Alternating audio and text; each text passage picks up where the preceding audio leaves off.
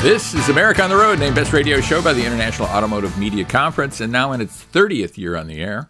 Thanks for being with us as we bring you the latest auto information from around the world. The slowdown in growth of electric vehicles is causing many auto executives around the world to do more than just wring their hands and shrug their shoulders. It's having serious economic effects across the globe, and we'll tell you about that coming up. In more positive news, Honda is making wireless Apple CarPlay and wireless Android Auto available to more than half a million owners of older Honda models. The auto industry is trying to kill AM radio, but an unusual coalition is fighting to save it. I among them. I certainly love AM radio and always have, so uh, I think we deserve to still have it. A proposed new California law would put speed governors on every new vehicle sold in the somewhat tarnished Golden State. We'll have more on that development and our comments coming up. I'm, I'm Jack Nerad. With me is co-host Chris Teague. And I, what's the latest in your household, Chris? What's going on there? Well, we're enduring quite the cold snap here right now, Jack. We were down to I think eight or nine degrees this morning, but uh, yikes! Right around the end of January is when I start thinking about the end of April, which is when the sun starts coming back out here. So uh, it's going to be a long couple of months. Yeah, I'll tell you, February is kind of a brutal month. My my dad would spend the month of February having left Chicago and spending it in Southern California, pretty much because man, winter gets pretty old in February, and then uh, the beginning of March it gets even worse. So yes, I know exactly what you're talking about. Well, let's do a little business here. America on the Road is brought to you by DrivingToday.com, YourTestDriver.com. EMLancy.com, the publisher of my latest book, Dance in the Dark, and of course, Mercury Insurance. If you're looking to save some money, you should switch to Mercury for your auto and home insurance. Californians save an average of $670 with Mercury. So imagine how much you could save. Get a quote today at drivingtoday.com slash auto insurance. That's drivingtoday.com slash auto hyphen insurance.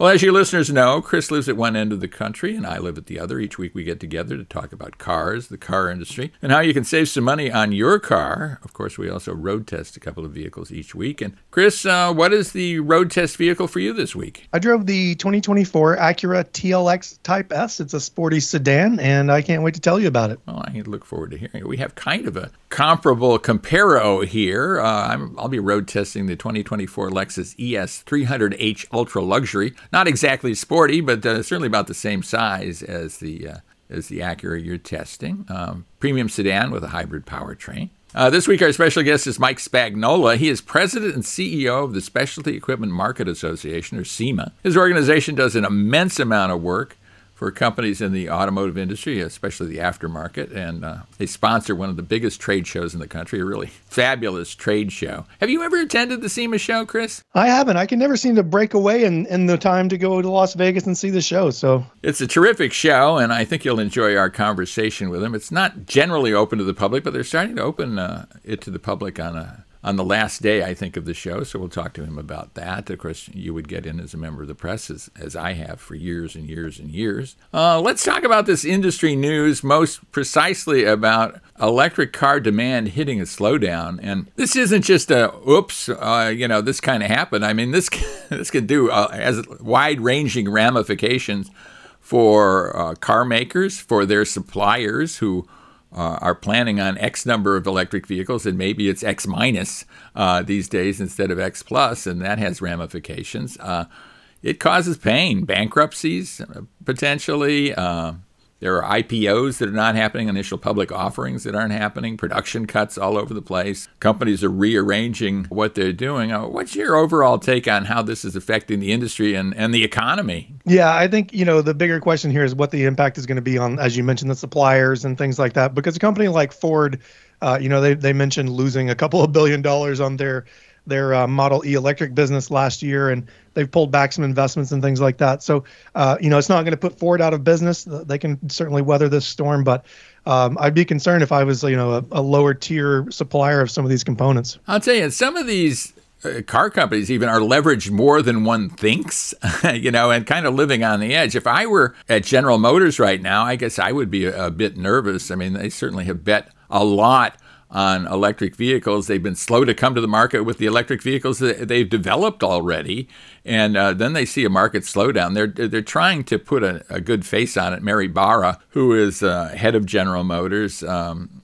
was kind of smiling about the fact that uh, there's a forecast that electric vehicles will be 10% of the market this year versus 7% last year. I mean, I guess that's nice growth, but it's certainly nowhere near half the market, or if you're kind of leading with electric vehicles. And Elon Musk is saying that this slowdown in sales growth um, is quite substantial. And as a result of that, the Tesla shares lost $80 billion as a stock valuation uh, in one day. I mean, that's a lot of wealth going out the window. I mean, think about that. Yeah, you know, when they planned these investments, especially GM and the others, you know, here in America, Tesla included, there were um, projections that the, the EV market was going to grow like crazy over the next couple of years, and then uh, that didn't pan out. So they've got to they've got to pull back. I will say that I think that this could be a good thing for Tesla, at least in the short term, because they are well positioned with some reasonably affordable uh, vehicles. You know, the Model 3 recently got a re, uh, refresh, and so it's not up for tax credits right now, but the Model Y is, and it's the best selling EV in the world. So I think Tesla is maybe uniquely positioned to, to get out ahead here, even yeah. further ahead than they already are. It's interesting to see what analysts have to say about this. I always kind of get a kick out of the analyst community who opine about these things and then maybe reverse course. And uh, they're they're uh, not necessarily betting billions of dollars the way the companies they advise are. But uh, this is from, and, I'm not pointing to this particular analyst, a guy named Tim. I think it's Piechowski is what his name is. He's a portfolio manager at ACR Alpine Capital Research. Uh, this is what he says The reality is that the adoption curve will be slower and there will be pushback to regulators about fuel economy. It'll just be a longer ramp than perhaps we initially anticipated. Well, a longer ramp could bankrupt a lot of companies.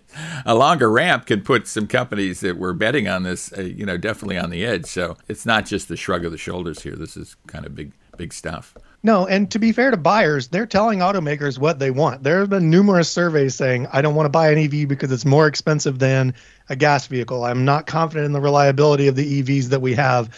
And then you see some reviews coming out. The Blazer EV is not doing so well now, you know, things like that. So uh, I think there are some speed bumps to overcome. But, you know, they could absolutely be overcome with a little bit of uh, little bit of time. Hopefully, there is time for some of these companies, like you said. Yeah, well, here's a warning uh, sign too. German EV sales, this includes plug-in hybrid models, fell fell 16% last year, and they're forecast to drop another 9%. This, according to this Reuters report. I mean. That's a big deal. I mean, we're seeing slower growth in the United States. Here, we're seeing a fall off, and that's a big deal. Yeah, I would ask where those buyers are going. They're, they coming out of a PHEV and going to an EV? Like, which direction are they headed when they get rid of that that plug-in hybrid? So that would be my question. But that is an alarming. It should be alarming for automakers. Yeah. Well, this is better news actually. The fact that Honda is making available uh, wireless Apple CarPlay and wireless Android Auto, great functionality. I think you and I both like that. To more than 600,000, 631,000 owners of Accords. Uh, this is in the 2018 to 2022 model year Accords. They can just go into a Honda dealer and for about 125 bucks, maybe 150 or something like that, they can get this functionality that they didn't have before. I mean, that, that's pretty cool. What's your reaction to that? Yeah, I think it's a good way to keep buyers in the Honda family. You know, you have a couple year old, three or four year old Accord, and you're looking at a new car for the better technology. Well, if you can get that upgrade, then you're going to stick with a Honda, and you may upgrade to a Honda down the road. I think it's also just a, a nice move in general. You know, so many times automakers force you to buy the newest thing to get the best technology or the best features.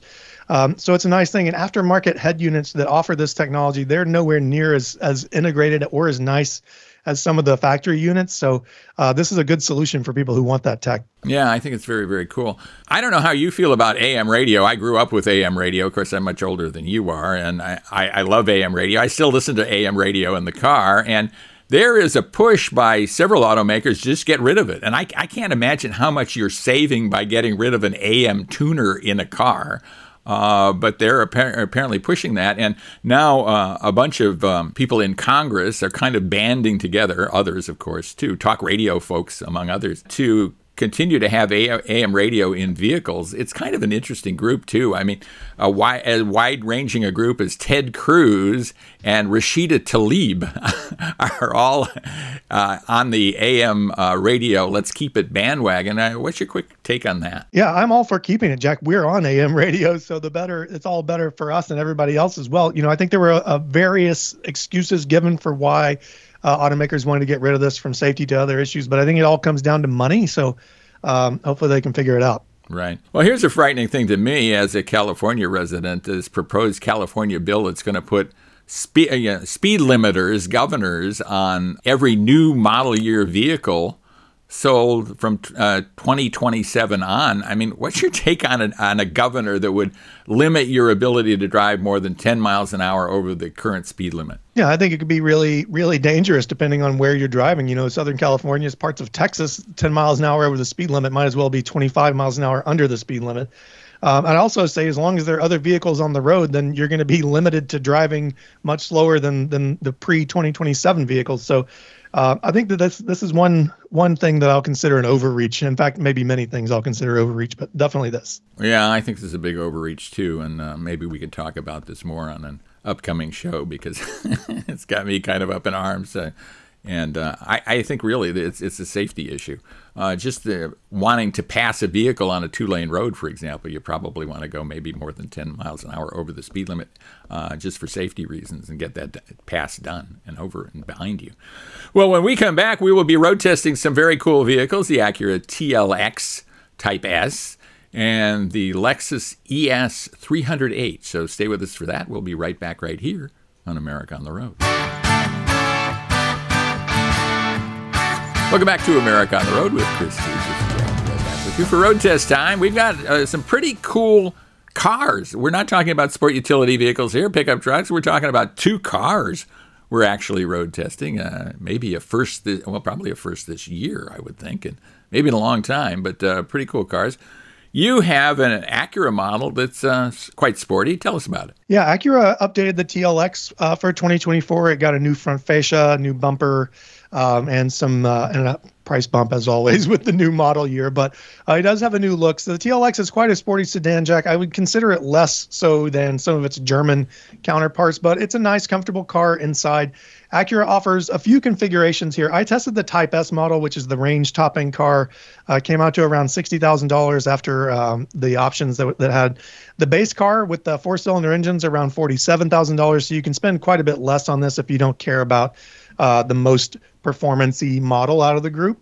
Um, but taking a step back, it's got a twin turbo 3.0 liter V6 engine, 355 horsepower, 354 pound feet of torque. Jack, have you driven a recent TLX? Because the powertrain hasn't changed with this update. This has been around for a little while. Yeah, I'm trying to think. I think it has been quite a while actually since I drove a TLX. I have to get into one. I have to talk to my friends over at Acura and see what they can do. Sounds like a plan. Um, so all-wheel drive is available. My car came with all-wheel drive. It is a front-wheel drive oriented system, so you're not going to get any like crazy rally action out of this. But it is very good in the snow. We had a a pretty big snowstorm a few weeks ago when I had the car.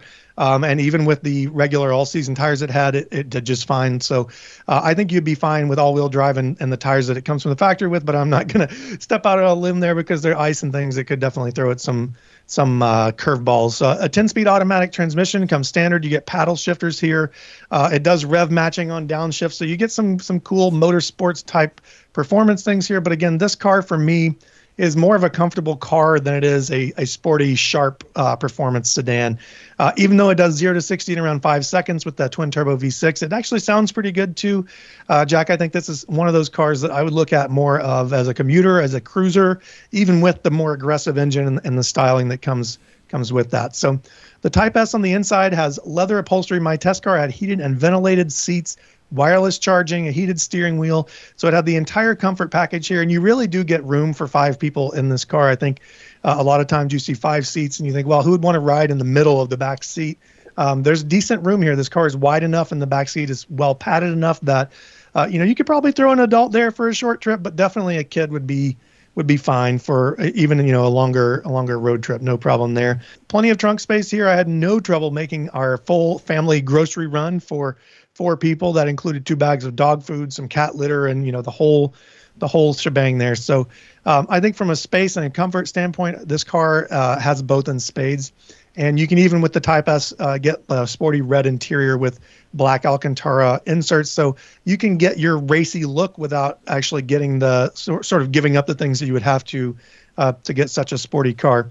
Uh, they all come with 12.3 inch uh, infotainment screen. This is not a touch screen. This is the uh, touch spat touch pad system that you get in, in Acuras. And Jack, I'm going to get your opinion on this. I think I struggled with this one more than I have in past Acuras. What do you think about it? Yeah, I mean, I struggle with those. It, it used to be, and I, you know, I guess I'm uh, there's a laptop, uh, you know, in my office with a, a touch pad that I use all the time, and sometimes it's frustrating to even use that, uh, you know, for word processing and that kind of stuff things we do. So it's particularly vexing when you can't exactly look at what you're doing, and you know it's down to your right a, a bit, and uh, it, it's just not the the best situation, I think. Yeah, unlike a, a touchpad on a computer where you're kind of moving a mouse around, this one responds to where you touch on the touchpad with an input on the screen. And like you said, when you're driving, that's just not something that I don't want to deal with that when I'm driving, even if it's on a road that I know really well um, with no traffic. That's just too much distraction for me. I wish, I wish beyond a wish that we could get something different because I think the rest of Acura's interior, the technology is great. The ELS Studio sound system is fantastic. Uh, the included safety equipment here, you get a full AcuraWatch system, so forward collision warnings, uh, automatic emergency braking. This car had blind spot monitoring. So, uh, really, the only letdown for me here, Jack, is that it's not quite as sharp in the performance department as it looks. But that's not really a bad thing given the comfort level that you get here. And then I think the infotainment screen, the, info, the infotainment controller, um, is is quite infuriating. And I think it's bad enough for me to use that word.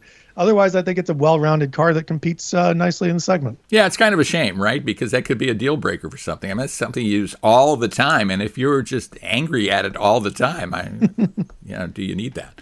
Yeah. Well, I was driving a car that um, is distinctly not sporty.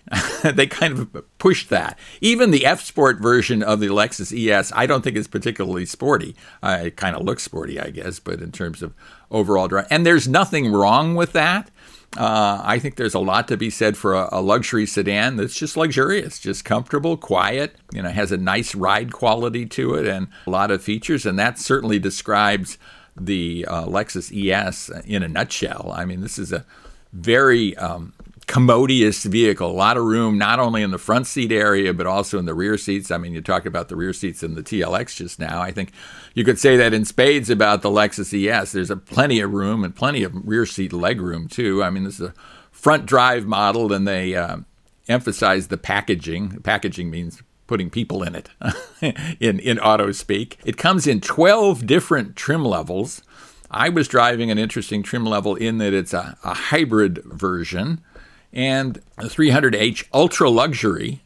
Uh, so it's filled with stuff, and at the same time, it has a, as you would guess, a, a hybrid powertrain. Costs about fifty thousand dollars or so. I think the price as tested of this vehicle was fifty three thousand four hundred eighty dollars or in that order. Just a ton of luxury items. Uh, 12.3 inch infotainment screen uh, touchscreen with navigation head up display. It has leather trim, power rear sunshade. I kind of like those. Uh, you know, heated wood and leather trim steering wheel.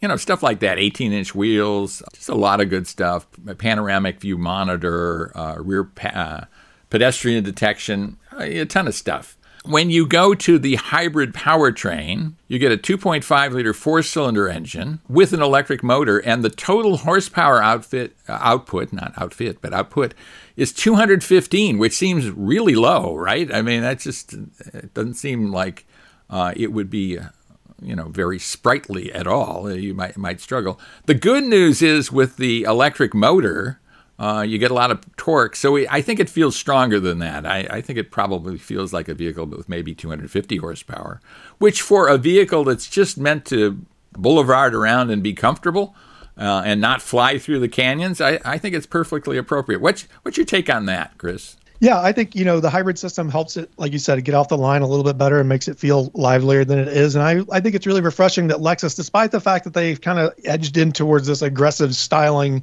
actually they've been there for a long time, but I respect the fact that they've created, you know, they've left the ES largely alone. It's still a luxury cruiser. It's still a very comfortable car, and they haven't tried to make it too sporty, at least in terms of like the the performance. So it's worked out well. Right. I mean, underneath this thing, of course, is the Toyota Camry, which is an excellent car in and of itself. And it really works out quite well. Uh, and then they essentially decorate it inside with wood and leather, and, you know, you wouldn't mistake this interior for the Camry's interior. It's much more plush.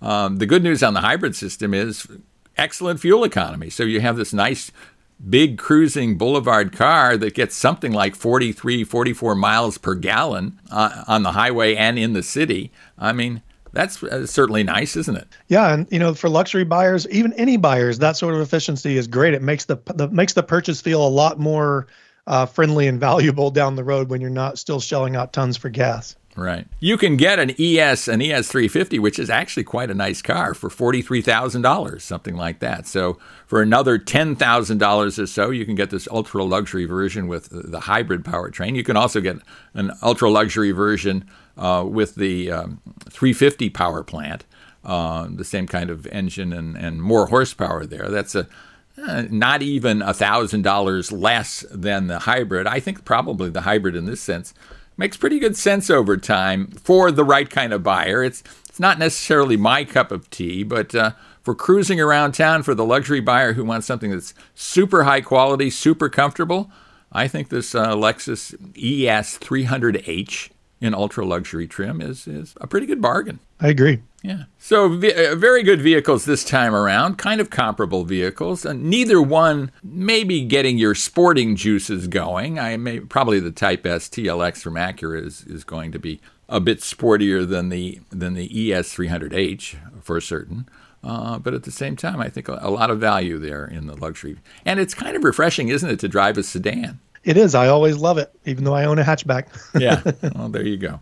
And when we come back, uh, we will be uh, doing an interview with Mike Spagnola. He is president and CEO of SEMA, the Specialty Equipment Market Association, talking about the auto aftermarket, what's going on there, what the trends are, all of that. So stay with us for that, and we'll be right back right here on America on the Road.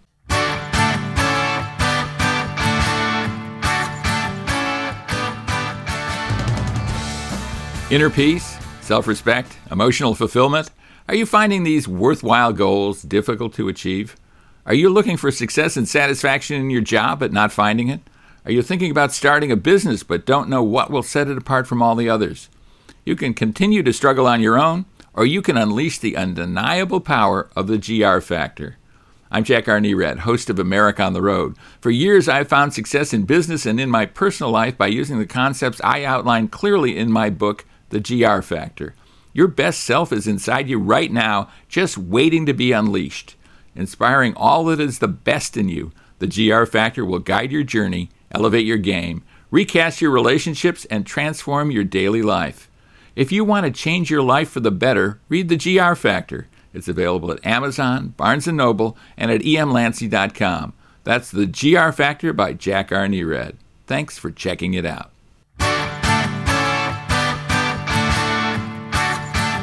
Welcome back, everybody, to America on the Road. With you, and uh, we're in a very special place. Actually, we're at SEMA, kind of a shrine. Anybody who knows about the uh, automobile aftermarket uh, knows all about SEMA the Specialty Equipment Market Association. Correct. And with me is the CEO and president, Mike Spagnola. Thanks so much for being with us. Thanks we do for appreciate having me. What, a, what an honor to be here. Well, it's really an honor for me to be here, and uh, it's been a while since I've been here. I, well before COVID, I think, when I was last here. But tell our, our listeners who don't know about SEMA what SEMA is before we dive into what's going on. Yeah, so we are a trade organization, and we represent hundreds, of, actually thousands of manufacturers and part stores and jobbers across the world, really.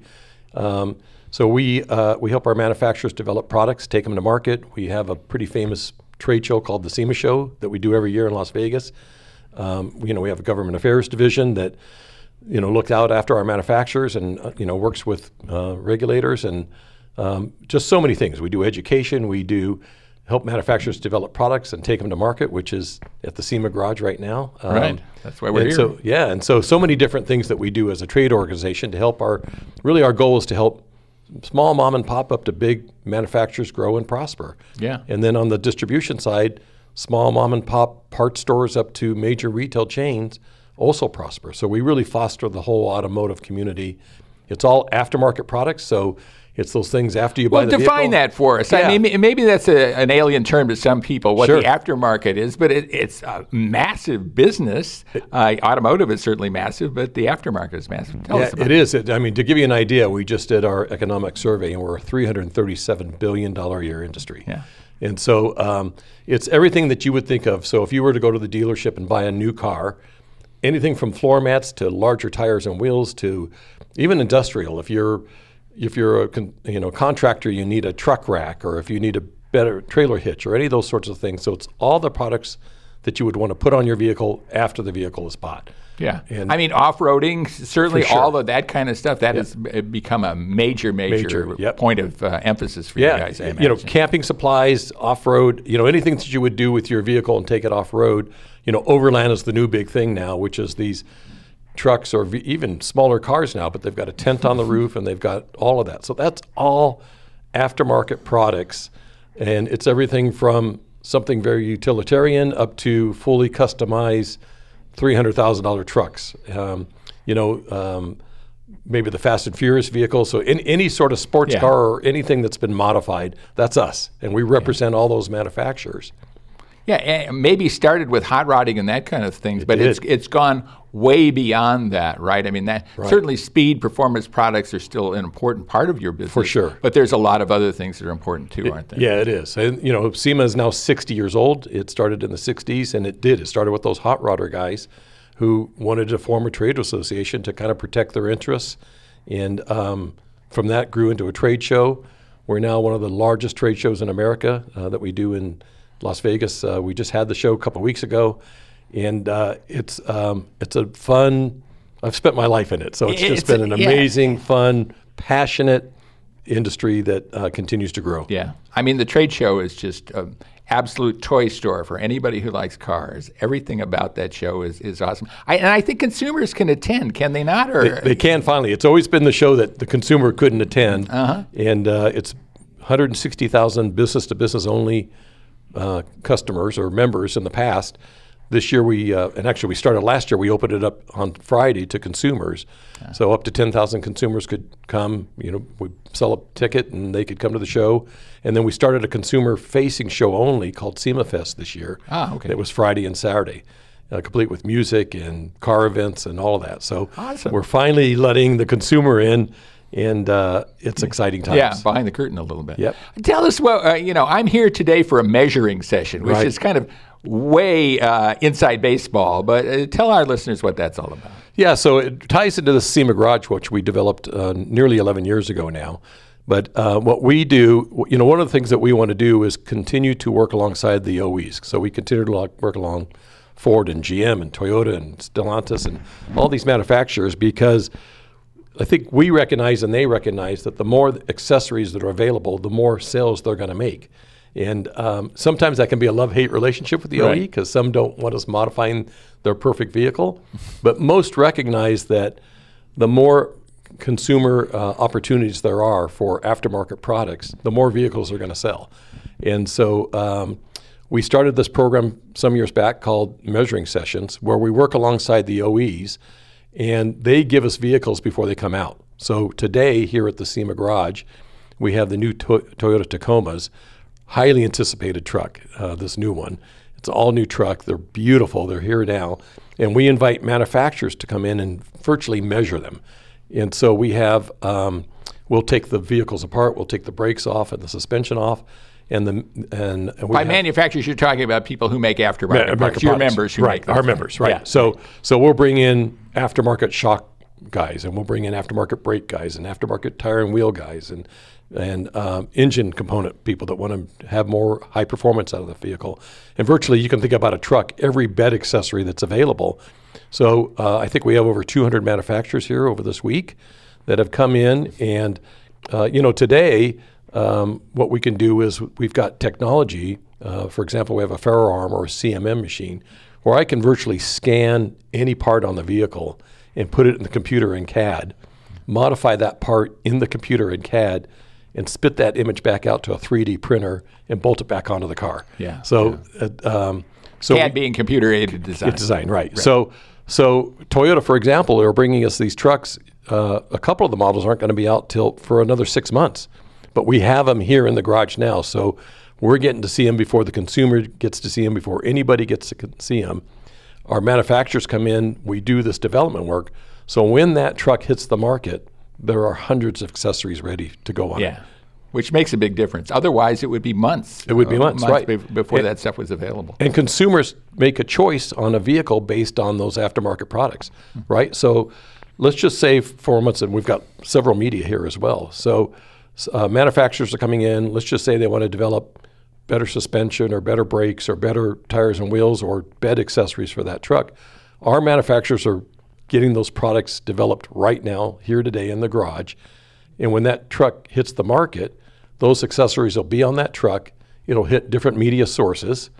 It, consumers will see those vehicles customized and then make a decision on which vehicle they're going to buy. Yeah. And so that really, working in conjunction with Toyota, helps Toyota sell more trucks. Yeah. It works for everybody, right? The consumer gets the pieces, uh, you know, parts and pieces they want uh, to make their vehicle even better, you know, right, from the get-go. So, So, so as a manufacturer, as a SEMA manufacturer, it's really a great tool to be a, a makes them want to be a member, but it's a great tool that we give them this opportunity to work directly alongside the OEs. The OE engineers are here. They're, the Toyota people are here talking to the manufacturers about the products that they want to develop, which is really the best of both worlds. So it's a great collaboration between Toyota and SEMA and those manufacturers, and it's one we really hold highly. Yeah, as you should, and it's it's terrific for everybody, as they say. What are some of the the biggest trends now in the aftermarket business? I mean, we've talked about off roading a little bit, overlanding. Tell us what's what's really hot. You know, it's it's really interesting because it depends on the market segment you're in, right? Um, but for sure, right now, overlanding is hot. So, uh, and overlanding it really is just this ability to get out in the wilderness and camp. Um, but it always used to be trucks only. You know, it was, and certainly the truck market is huge for that. Uh, you're seeing these trucks now with tents on the roofs and all these accessories in the bed, and and no longer is it the 35 foot ho- uh, motorhome. It's really a younger crowd that's getting out in the wilderness for the weekend. And they're really in the wilderness. I mean, this isn't like an RV park kind No, of, you know, no, sitting no. around a campfire kind of thing. you know, this is way out there. Yeah, completely contained, solar panels, you know, getting out in the middle of nowhere and setting up a tent and sleeping on the roof of their car virt- virtually in this tent. Mm-hmm. But now it's moved into even smaller crossover vehicles. So you're seeing smaller cars, Subarus and different cars with these overland accessories on them, um, you know, and, and all-wheel drive vehicles and all that. And even older, for example, an older Lexus uh, 470 is now the hot vehicle because Right. they're all-wheel drive. They got a big engine. You could put they last three or four hundred thousand miles. You can Yeah. put You can get them fairly reasonably, Reasonably, uh, yeah. priced. Yeah. and so, um, especially younger generation, they may take their uh, mountain bikes with them. They may take different things, but just getting away for the weekend has become a big deal, and that market is growing like crazy. There are trade shows or there are consumer shows now that only do overland products. Overlanding, yeah. Yeah. What are some of the other trends? What, what else is hot? You know the the uh, what I call the tuner market is back. You know that was the that Fast and Furious crowd of the '80s kind of dwindled off, and now it's back hot. So uh, a lot of Japanese cars that are modified, um, and uh, of course lowered, better suspension again, better engine tuning products. Uh, always hot. Um, you know the hot rod thing is still big. And when we come back, we'll have more from SEMA's Mike Spagnola on his look at the future of the auto aftermarket. So stay with us. We'll be right back.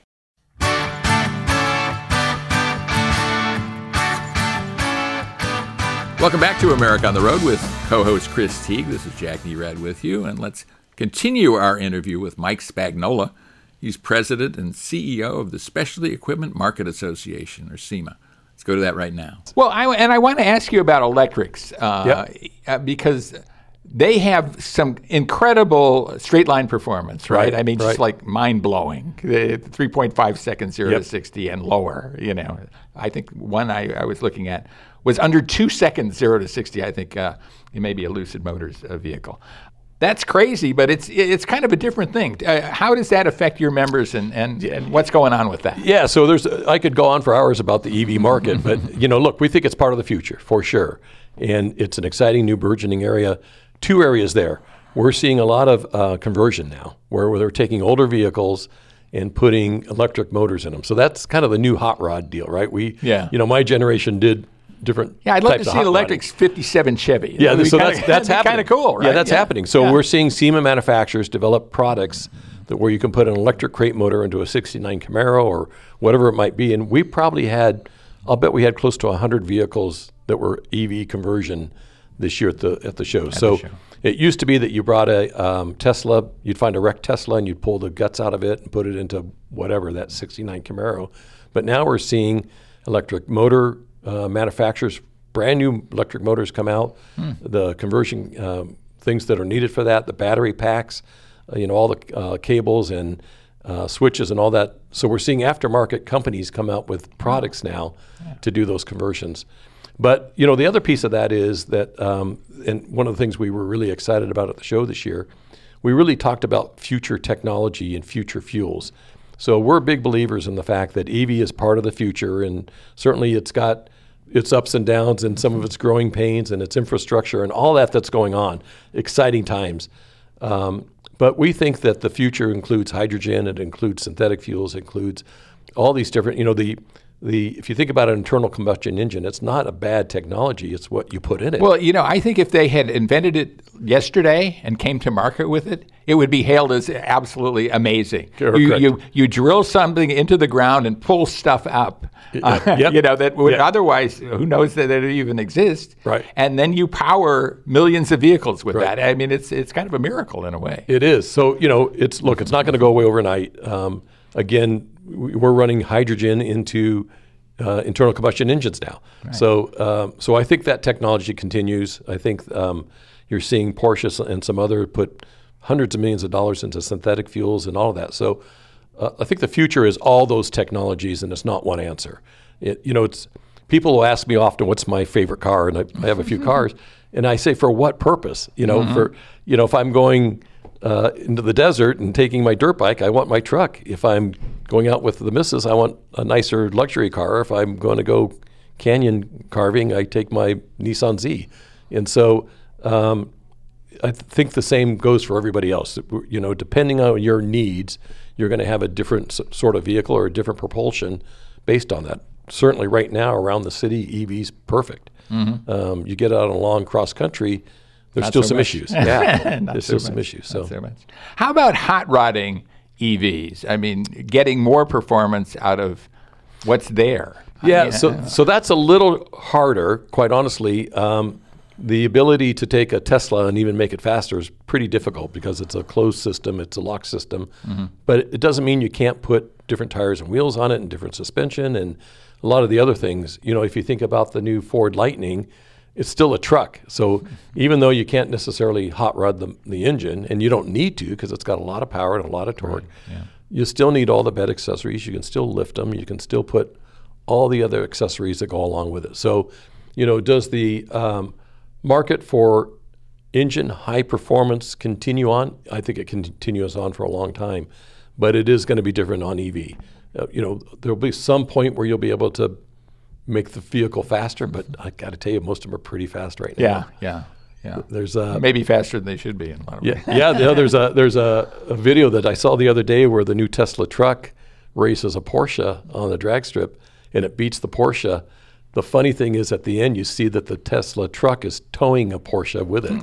so, so the Tesla truck is towing a Porsche, and it still beats the 911 going down the strip. Yeah, yeah. Instant power and torque. Pretty amazing. Well, Mike Spagnola, thanks so much for being with Thank us. We you. do appreciate it. Terrific stuff you're doing at SEMA. It's always interesting, and I hope we can talk again real soon. I would love to again. Thank you. Thanks for the opportunity. And that was our interview with SEMA's Mike Spagnola. Our thanks to Mike for joining us. And I think we have time for at least one listener question, so we'll take that listener question. Uh, this is a, a fairly big question, I think, from Leon in Pocatello, Idaho.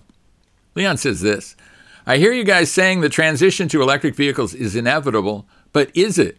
Do you think that in the next 10 years or so we will totally switch to electric vehicles?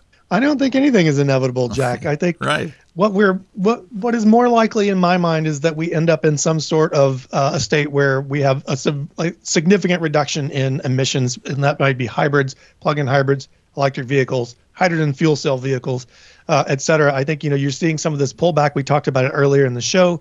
General Motors is going to bring back a plug-in hybrid because their dealers want more hybrids and buyers want hybrids. Uh, so, you know, I don't think anything's inevitable. I think the government and, and people that are uh, environmentally conscious really want electric vehicles to take over the world, but uh, we're nowhere near being ready for that from a logistics standpoint, from a charging standpoint, from an economic standpoint. So, uh, no, I don't think it's inevitable, and I, I think it could be a lot longer than what people really want or expect it to be. Yeah, I. I think there are much more efficient, you know, cost-effective ways to limit emissions and to combat global climate change, if indeed it can be combated, because if you look through natural history, we've seen global climate change uh, over the centuries, you know, over the millennia. So I don't know that we can kind of stop the weather. Uh, which is a much more simplistic than is accurate version of what's going on here. I'm also pretty doubtful that we live in the age when the Earth is going to end.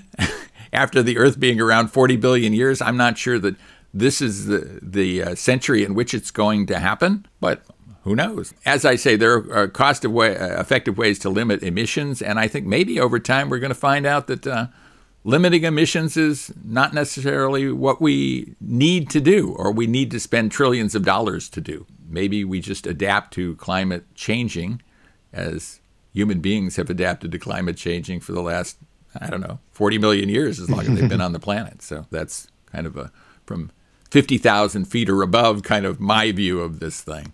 Uh, I don't know that getting uh, electric vehicle market share up to, say, 15% or 20% is going to make a hill of beans difference in terms of uh, climate change. Yeah, and I think how did I say this? I think that the focus on the automotive industry as the only polluter or as the you know most significant polluter, um, there might be some truth in that, but there's also a whole lot of other industries that need some revisions here. You know, the airline industry, the cruise ship industry, the logistics and trucking industry. So, uh, you know, I don't. Again, I keep saying this over and over again. It's not a given that electric vehicles are going to be the savior here, nor is it a given that people are going to buy them once they become more available and things like that. So, uh, there are a lot of things playing into this. Yeah. I mean, it's interesting that people are even uh, talking about farming and the food industry and ranching and all the, those kind of things as potential uh, potentially contributors to this whole issue. And I'm not sure whether they want to take us back to where we're just hunter gatherers, that we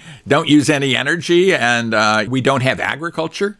Because I mean, there's some people, I guess, who feel that way, and I guess they're welcome to feel that way. But I think most people are, are happy that we have industrialized a- agriculture and, and fairly cheap food and and those kind of things and, and personal transportation. Yeah, I agree with that. Well, there you go. Big issues here on America on the Road, maybe bigger than uh, the show warrants. But in any case, I'd love to hear what's going on at uh, your tre- testdriver.com, Chris. Yeah, as I mentioned last week, Jack, we're doing a not a pivot, but i I'll say uh, an expansion into more video content. So we've got, uh, I have a comparison coming between WeatherTech, WeatherTech aftermarket floor mats and the factory floor mats that cost twice as much.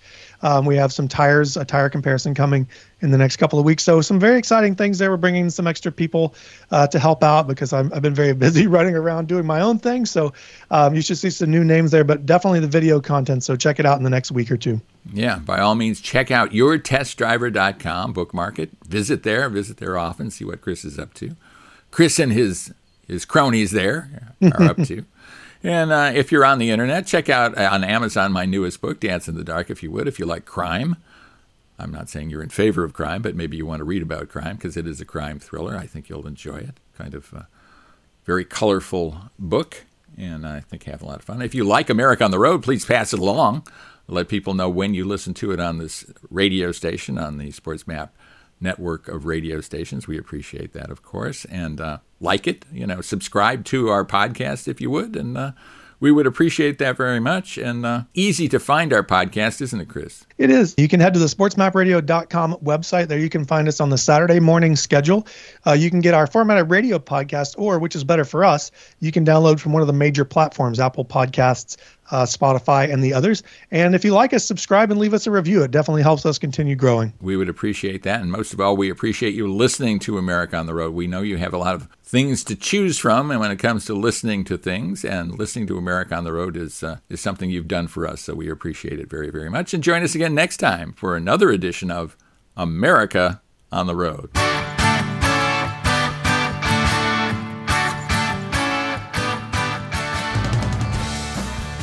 Hi, this is Jack Nerad, host of America on the Road. I'd like to tell you about my latest book, Dance in the Dark.